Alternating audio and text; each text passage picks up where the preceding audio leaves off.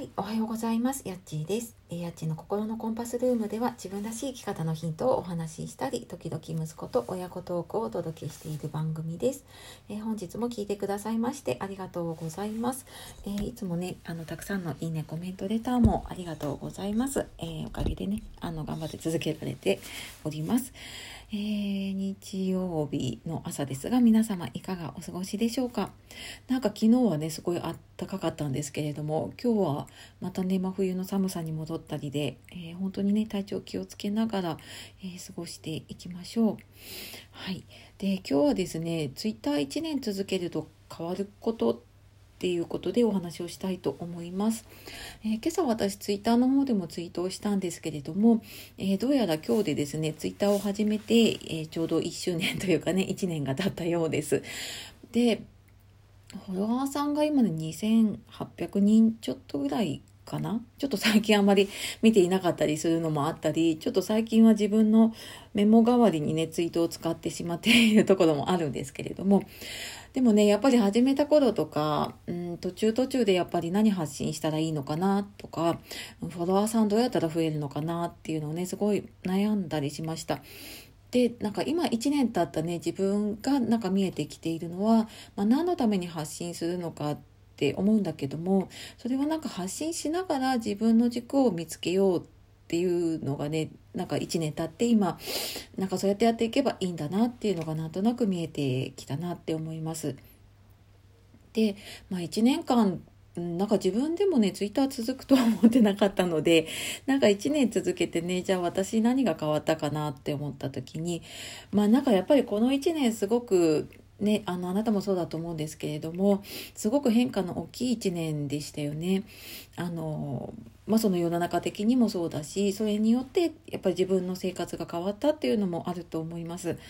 でまあそんな中でねあの自分がツイッターやってきて手に入れたものってなんだろうなってちょっとたくさんありすぎたんだけどちょっと3つに絞ってみました。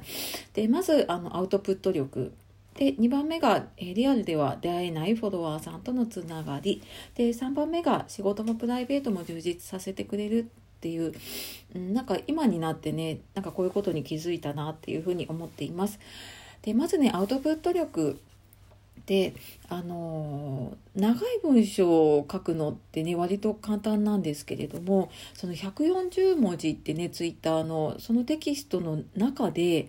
伝えるそれもこうバーってタイムラインに流れていっちゃうそんな中でテキストとかねあの、まあ、画像を使ったりとかいろいろありますけどそういうので伝える力って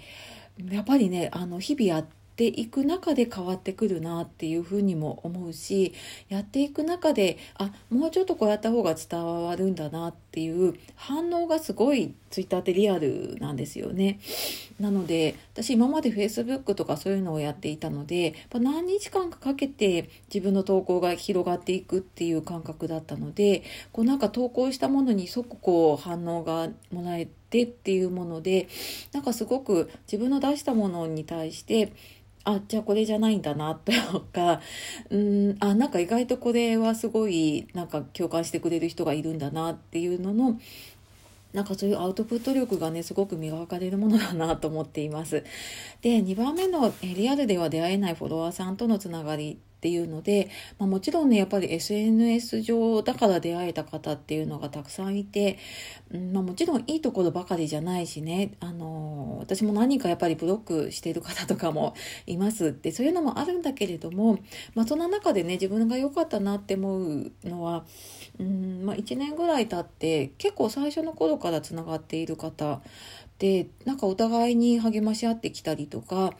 うんでやっぱりなんかこうずっとそういうね SNS 上でツイッター上だけれどもずっとなんかつながっていると何ていうのかなこう義理で何かいいねしなきゃとかねこうなんか、えーツイート見なきゃとかじゃなくでなんか損得感情とかもなしであいいねしてもらったからいいねしようとかそういうのとか全くなしでなんかお互いに頑張っているものを応援し合える人。でなんか私も そういうスタンスなので結構なんか同じようなね方フォロワーさんとつながれてているかなっていうふうに思っています。で、えー3番目が仕事もプライベートも充実させてくれるっていうことで、まあ、そもそも私あのブログを始めるからっていうことでやっぱツイッターやった方がねブログ拡散できるからっていうので始めました。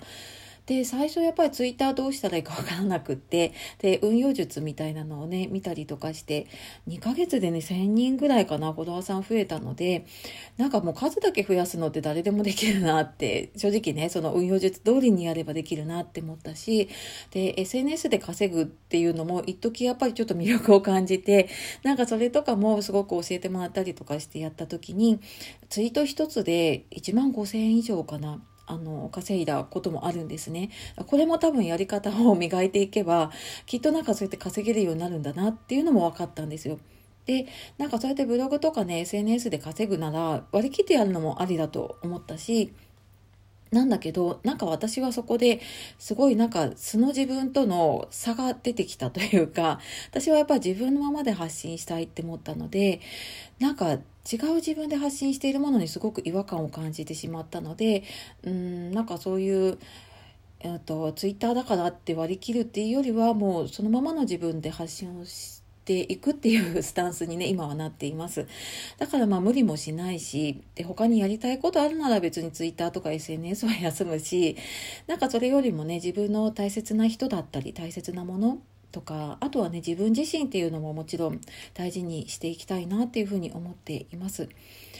で私はねずっと福祉畑だったのでそれしか知らなかったんだけれどもやっぱりそれ以外の人とたくさんつながることでね世界も広がったしで今はねその SNS 通して仕事につながることっていうのもちょこちょこ出てきています。